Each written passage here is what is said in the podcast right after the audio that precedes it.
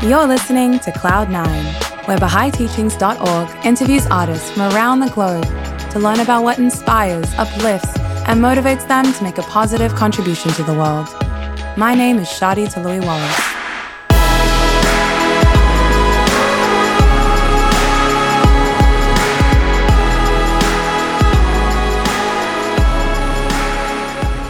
Over the course of 100 years, roughly 150,000 Indigenous children were forcibly removed from their homes and communities across Canada.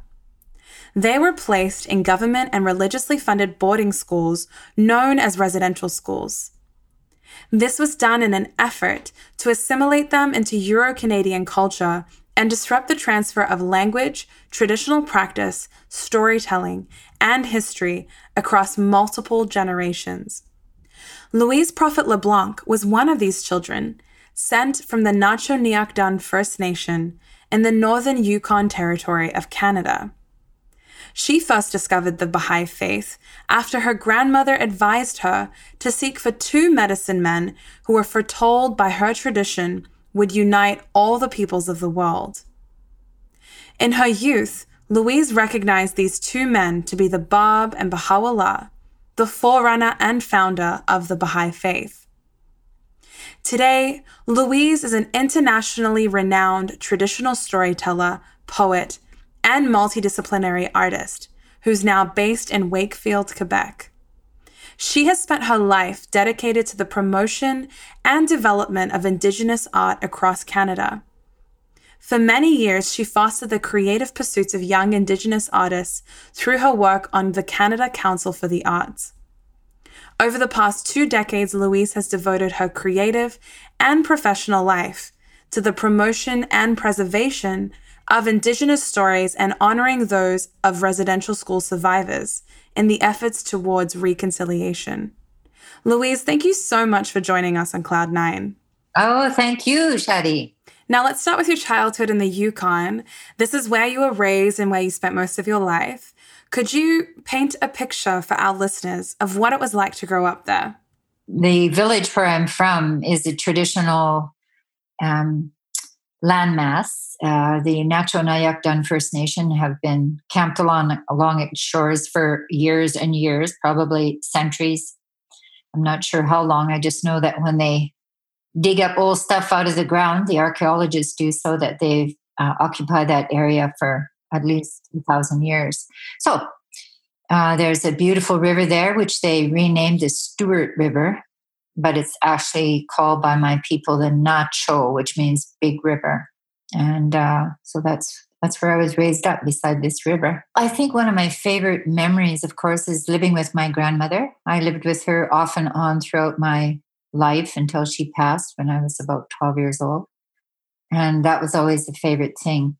Um, we lived through, I guess, what they refer to as subsistence living, which means that we were hunters and gatherers and fisher people as well as you know buying our our food at the stores so that's called subsistence living and so it was always you know we, we were always near the river or swimming in it um, there's a lot of camping boating hunting so that was kind of the cycle of our lives until i went to school of course and i had to uh, enter a residential school system. Now, as we mentioned earlier, residential schools existed in Canada for roughly 100 years and were established to essentially assimilate Indigenous children into Euro Canadian culture. Families were separated from their children for years, and countless abuses and deaths occurred during this time. Children were disconnected from their families and communities in an effort to eliminate Indigenous culture and practice from colonial Canada. However, Louise, you are considered as one of the fortunate few who were able to leave. And once your grandmother recognized what was going on, she removed you from the school. Yeah, exactly. Yeah. When I was there for, I think it was grade two and three, and it was a Catholic residential school. And I said, all they I said, What they teach me there is just about Mary. And she said, Oh, well, that's not good. but my grandmother really wanted me to be educated, like spiritually. So she looked around and saw that as maybe a means to educate me spiritually. So maybe she knew something about me that I didn't know in those days. And of course, her mind was changed when she realized what was going on there. The residential school, when I was very little, was run, as I said, by the Catholic uh, diocese of that of Whitehorse in the Yukon, and it was run by uh, the nuns and the priests. And so on the girls' side, it was strictly run by the nuns. And um, you know, the children were not encouraged to speak their language. In fact, they were discouraged. And uh, we were always uh, very leery of these women that walked around in long black robes and this kind of uh, white thing around their around their heads. We could never see their hair. You know, if you toed the line and if you did exactly what they said that you're supposed to do and go to mass every day and ask for forgiveness and things like this, and we weren't sure what we had done wrong, but we were supposed to ask for forgiveness. And I think when my grandmother discovered that, she said, That's she said, "Children don't sin." You know, that was such a beautiful moment for me when I when my grandmother told me that. She said, "They can't say you're bad. You're a child." Your grandmother was extremely influential in your life. She introduced you to the art of storytelling and also the concept of prayer. Could you share some of those early memories of your grandmother and how she accompanied you to discover the Baha'i faith? Well, you know, she had all of her friends. All of her friends uh, used to come over, and they were friends that spoke different languages. But my grandmother was multilingual. She understood Northwest Territories language and two or three of the indigenous languages of the Yukon and a little bit of French. And so her friends would come over and they would share stories, and she would share these stories with me. But certainly from the time I was very young, she she she taught me that it was very important that in order for me to maintain a balanced life, that one of the things I'd have to do is to pray every day. And she said, you know, well, the first time I realized that she was praying is I was staying at her house and my little bed was just next door to her little bedroom and I could hear her talking in there. So as a child, you know, I was very curious and I Who's she talking to? Exactly. Yeah. I thought, who's she talking to? So I kind of peeked into her room and she was sitting on her bed and she was I could see she was talking, but she had her head down and her eyes were closed. And so later on, when she came on, I said, Grandma, who are you talking to? She said, oh, O Tauringi. And that means the creator of everything, he who makes everything, she said. And that's when she taught me the practice. She said, when you get up in the morning, she said, you have to say good morning and you have to talk to O Tauringi and tell him, ask him to help you have a good day and to do good things for people and then at the end of the day, she said, You got to say thank you. You got to say thank you for helping you to do the things you're supposed to do. And one the things that you weren't able to do, then you have to tell them to help you the next day. So, you know, she was really preparing me, you know, for that for that uh, discipline of saying prayers every day to be conscious of there is a God and that this God is is a loving God and he's watching you and he's helping you.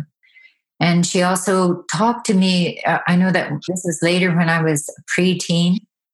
And she really frightened me actually because during that time was the Cold War, and you know there was this always this fear of nuclear blasts, and the whole world was going to go poof. And she said, you know, in the time of the end, she said, you know, two powerful medicine men are going to come to the world. And I was always intrigued by these stories for sure she said, and when they come, she said, all the people going to come together. She said, you know, Chinaman, black man, white man, and us too. She said, all the Indian people were going to come under one big tent, she said, in the time of the end. And she always would tell me, you watch for them. She said, one, one medicine man, he's more powerful than the other one. She said, you watch for them too what they say, she said, you have to do that. So of course, when I was later on in my in my uh, growing up years, you know, when I was a pre pre youth and around 11 years old, this is when I I discovered um, from a woman who moved into our community with her family. Uh, she's Shirley Lindstrom. She's my spiritual teacher, and she told me about the Bab and Baha'u'llah. And these were the the two medicine men that she'd yeah. been referring to. That's amazing. I knew right away. Wow. Now, I know your art is heavily influenced by the writings of Baha'u'llah, in particular, the hidden words yes. in the Seven yes. Valleys. When were you first introduced to them, and how did this impact you as an early Baha'i? A very good friend of mine, who used to serve on the National Assembly of the Baha'is of Canada, he he knew that I, I was very intrigued by poetry. He said, "I hear that you like poetry." I said, "I sure do." And he said, Well, I'll give you this little book here. He said, It's like poetry. So he gave me the little booklet of uh, hidden words and I read it. And a couple weeks later, I saw it. He said, Sir, are you enjoying that little book of poetry? I said, Wow, he is that guy ever a, a poet? Was referring to Baha'u'llah. I felt so embarrassed later on. I, I read them in a little sweat lodge that I had made for my children and myself. So every day before we would go into that little sweat lodge, I would sit outside and I would say, okay, we're going to read one of these every day. And when we go in there, we'll think about what it means. So my youngest was about five years old at that time, and the other two are seven and eight years old. And we'd sit in there and have a little sweat and we would reflect on those hidden words. That's such a beautiful memory. Now, You've already kind of touched on this, but I'm really curious to learn about the intersection between your identity as an Indigenous woman and as a Baha'i. What were some of the commonalities and how were you able to integrate your indigenous beliefs and practices into your new faith? Well, you know, I I I just don't see and I have never seen, you know, and that's from the teachings of my of my grandparents and my aunties, you know, that the world is just one family. Everything around us has been created by one creator. And that religion is one you know, I, I know that my grandmother told me this one story when I was a small child. She said, you know, everybody's going up the same mountain. She said, we're going back home. She said, we all go up the same mountain. We just take a different trail. She said, it's not up to us to tell people, you know, which trail to take. We got to all go up the same mountain. So I really put that into my heart and I tried to practice, you know, just acknowledging people's belief. And um, I was curious, of course, I was curious about other religions. I think that that religiosity, I suppose my grandmother planted that seed in my heart, in my mind, uh, and to always acknowledge that. So growing up near to nature, I suppose, I could see some of the miracles of nature every day. I recognize that. You know, like, like my grandmother used to always say, like referring to some of the stories. You know, when there was a hunting season, she used to always say to me, Now you have to feed that little bird. You see that little bird there? It's a little camp robber. She said, You feed him. You hear what he's saying? He said, Give me meat. Feed me. Give me meat. Feed me. She said, That's a hunter bird. So when you feed him, he's going to go and he's going to bring moose to the hunters. You see how we all get along here? She said, This is how we can get along. And she always stressed to me the importance of trying to be your very best, the best you could be, and, and to work with other people. She said, Don't talk bad about other people because you're supposed to try and help them. So those were principles, you know, that I learned when I was very little and um, in learning these these ways of life um, i when i became a baha'i it was just uh, another chapter i suppose or another grade if i was in grade school that i was going up another level in terms of my understanding why i'm here even the idea of the native beliefs you know an indigenous belief system that when you leave this world you go into a new world and a new life it's a spirit world. So you continue your life, your spirit or your soul. You know, we refer to it in our language as our spirit, that which grows with us all our life. And then we we head off to the next spiritual world. So those things are I, I don't see any division. I also do not see any division. I'm I'm a Baha'i who struggles every day to be a Baha'i. And I think that within the native spirituality, everybody struggles every day to be a spiritual being, you know, to remember that we're all here together. And the more we get together and the more we're in unity, we will survive. That was a principle that we learned when we were children that if everybody's paddling the same way, probably have a better chance of going faster and better. And uh, so that was for our survival. But we always called on the always called on the creator, you know, to help us and to acknowledge every day that, you know, we're just a puny little form, but you know, with uh, the creator's power, anything is possible. Mm. So that's how I grew up. And so, you know, transitioning, I suppose, was just moving, moving on this trajectory. It's an evolution. It's an evolution. That's the word. It was an evolution of, you know, my being since I was trained as a child and moving into it. And then um, also you know, seeking a truth, you know, what my grandmother was talking about. I looked everywhere for it, but I didn't see it. And I didn't really understand it until I was much older. That there has to be an evolution, there has to be more spirituality uh, unfolded, I suppose, or unbundled to the world in order for this world to get stronger and to come together in that unity. Yes. And it's amazing that as humans, we're always searching for answers, and Baha'u'llah's teaching of the personal search and investigation for truth is an incredibly liberating one that honors us as noble beings. Now, to recap, we've spoken about your early life in the Yukon, your experiences at residential school, your grandmother's wisdom and influence on your spiritual life, and your introduction to the Baha'i faith. I'd like to now move into your work as a multidisciplinary artist. How have the teachings of Baha'u'llah directly influenced your work as an artist? And what are some aspects of the faith that you are inspired by? Prior to my uh, embracing the Baha'i faith, prior to recognizing the truth in Baha'u'llah's teachings, and being given this sacred text, this sacred writings, my uh, whole vision was clouded about where we were going as Indigenous people. I knew we had a great future. And I heard that from many elders that, you know, in the time of the end, like my grandmother talked about, she said, you know, we will help the world.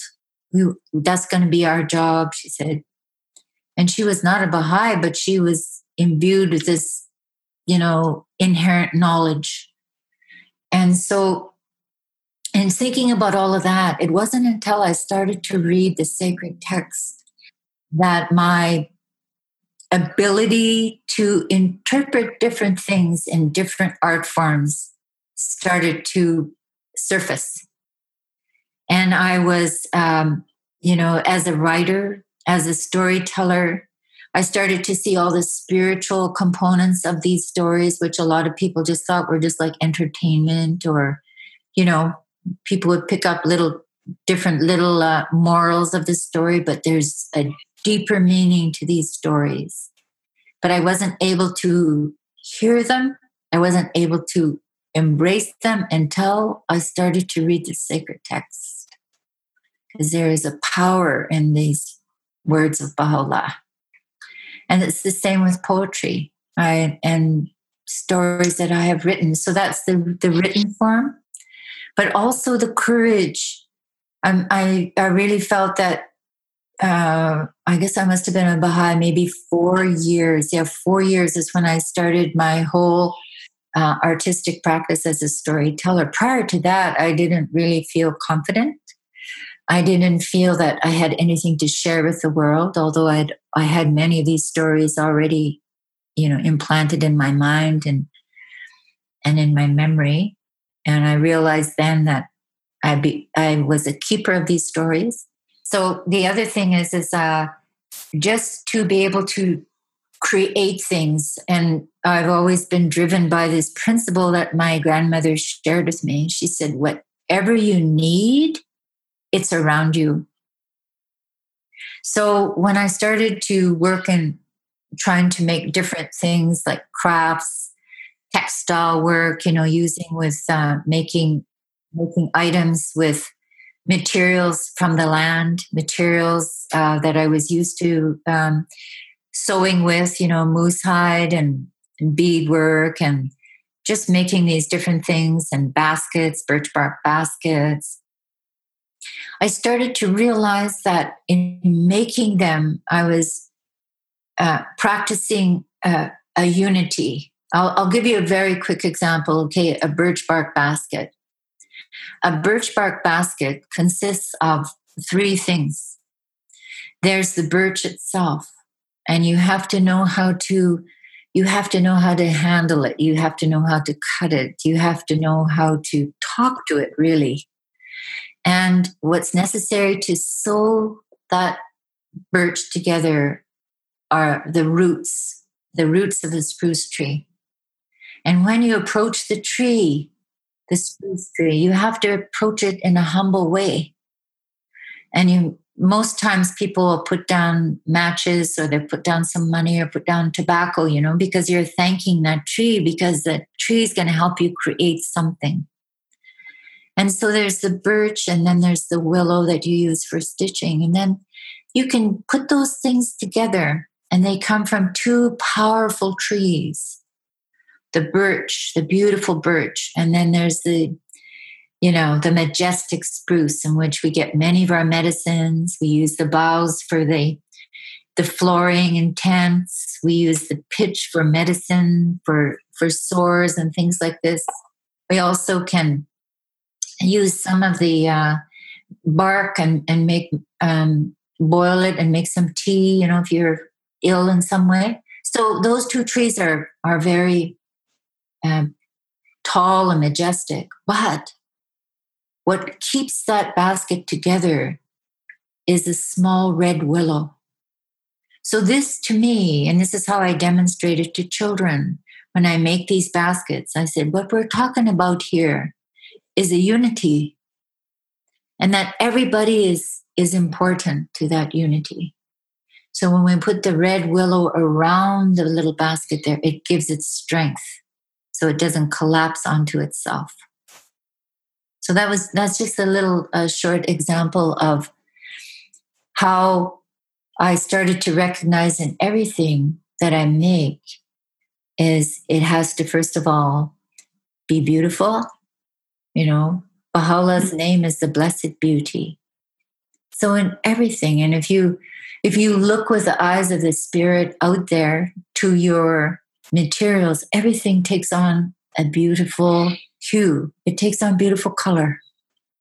And you see how formations, like if you look on the trees right now, I'm looking out at the branches, hoping that the buds will come out soon.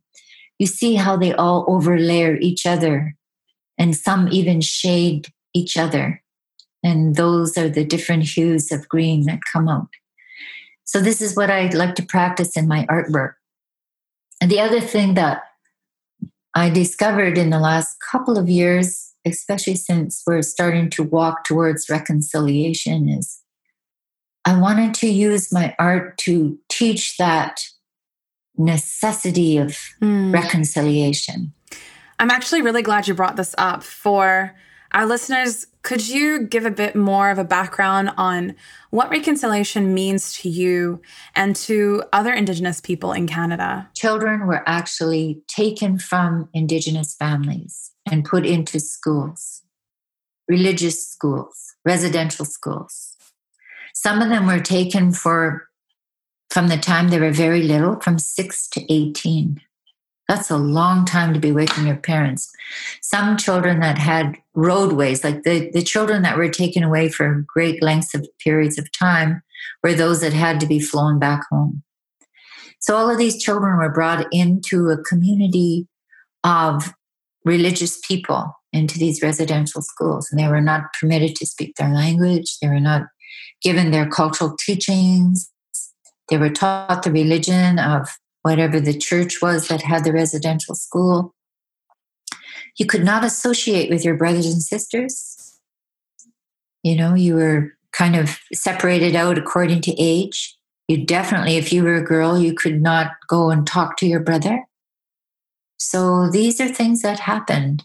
And with this Truth and Reconciliation Commission that was signed off as a document uh, three, four years ago now, uh, by the government of Canada has, through a process of gathering many, many stories of survivors of these residential schools, and they would like the rest of Canada to now recognize that what they did was wrong. And they, the government of the day, uh, asked for, they apologized. They didn't ask for forgiveness, they apologized. So part of this Truth and Reconciliation Commission's responsibility was to acquire those testimonies of how children were taught. So if you ever want to make a weak community, what you do, we've discovered, is to take away the children, not teach the children what they need to survive. And as one elder said, they cut our tongues out. We weren't allowed to speak the language. So therefore, they were not allowed to speak the language of the spirit of the people. So that's what went down. And through this process, I have learned that part of my responsibility, anyway, as a Baha'i, is now we've come to that sacred line of reconciliation. And this is the line between those people who have suffered so much and those people who did not even know that we were suffering. Many people did not know. So, this is a time in history when we're getting together, discovering what happened, and then to go forward. How do we strengthen each other? How do we find a place of forgiveness? Or do we? How do we find them, help them to find peace in that? And it's a process, it's not going to happen overnight. Mm, absolutely. To commemorate the tragic stories that were documented in the Truth and Reconciliation Commission for the residential school survivors, you made a blanket that honors their stories. Could you describe this blanket to us and share the inspiration behind your creative interpretations of the steps towards reconciliation? Right. Right. I made um, I made a blanket, and it was a, a wonderful thing, you know, because I I've, I feel strongly and uh, I move with that in that kind of spiritual space. Uh, that things that I need will come, and I just have to keep my eyes open. It's kind of like I still have a hunter spirit, I guess. I was walking by a rec center that was being torn down, and that rec center had had many artists um, you know, give courses and things like that there. And as I was walking by, I, I noticed in the big um, pile of dirt and everything, it looked like blankets and it looked like hand woven blankets. So I went there and there was three there. I pulled the three out. I couldn't believe that somebody would throw away a hand woven blanket. And on this blanket, I attached these um, what I refer to as as dancers. They are little tufts. They're um, pieces of wool strung like attached together with abalone shells. But at the very top were seven beautiful buttons, and I uh, re- I likened those to the original teachings of all of the indigenous people of the country. There's basically seven teachings. Some people call them the grandfather teachings, some people call them the seven mountains. In the Baha'i faith, of course, we refer to them as the seven valleys. So I had those buttons mark the top of the blanket. And then the first two rows where they had these um, uh, tufts, I guess you would call them, of wool, um, was white. These are all uh, measured out equally and and sewed across for two rows of white. And around each of these little tufts were tied another piece of wool, which was red. And this was the beginning of the settlers coming to this country. And of course, there was a little bit of blood on their hands. That's what the little red tie was about. And then the next two rows were red. And around the red tufts were a piece of black wool. And it was during that period where there was so much pain. There was blood spilt. There was a lot of pain. A lot of, I suppose, unbelievable hurt and pain that was burning within the hearts of the indigenous people. To have their children taken away, their villages silenced of children's laughter, and you know their total inability to prevent that from happening. So that's the next two rows was the indigenous. The next row, two rows are the black. And they are two rows of black, but they have a little they have a little wool of yellow around their neck. And this is the period of darkness. This is the period of extreme stress, um, the period in which a lot of my people found themselves in. Um, not thinking about or not being capable of seeking out their spiritual destiny. Many of them turned to addictions, many of them turned to violence uh, because they were not parented properly. You know, this is by the residential schools. There was a lot of uh, dark period for us in Canada. And then the last two rows are the yellow. And the yellow is um, has a little red, has a little sorry, a little white uh, wool around it, but the black had the yellow because despite all of this dark period, that little piece of yellow represents that little thread of light, that spirit within us that nobody can take. That's what that represented. And then the next two rows, the next two rows for the yellow, that's when we're, we're coming now into the light. You see all this resurgence of language, you see this resurgence of culture, you see this resurgence of wanting to know how to live together on the land, off the land. You see this resurgence of wanting to be educated, restoring music, restoring beautiful dance, beautiful stories of our strengths and our past. That's what the yellow ones, the two rows of yellow represent. And then very bottom are all of these threads, these pieces of wool pulled together so that there's the black, the white, the yellow, and the red, so that we're working together. So that's the reconciliation. That's what that blanket is about. And in the spirit of reconciliation, you'd also created these spirit bowls made of caribou hide, mm-hmm. which were inspired by a tablet revealed by Baha'u'llah mm-hmm. called the Seven Valleys. Could you walk us through these valleys and share how they inspired this work in light of your efforts towards reconciliation? I'm learning, as a lot of Baha'is are learning.